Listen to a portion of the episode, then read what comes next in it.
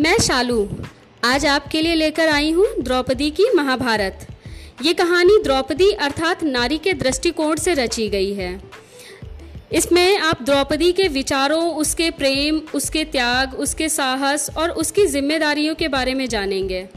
इस कहानी में आप जानेंगे कि द्रौपदी का जन्म ही इतिहास रचने के लिए हुआ था। ये कहानी आपको बताएगी कि ज़्यादा सुख और ज़्यादा दुख में किए गए किसी भी प्रकार के प्रण आपको धर्म के मार्ग से भटकाकर अधर्म की ओर ले जाते हैं। हमारे समाज में आज भी कई ऐसे लोग हैं जो महाभारत के हुए उस महासंग्राम युद्ध की वजह द्रौपदी को ही बताते हैं। तो आइए मेरे साथ सुनते हैं द्रौपदी की व्यथा, महाभारत की कथा।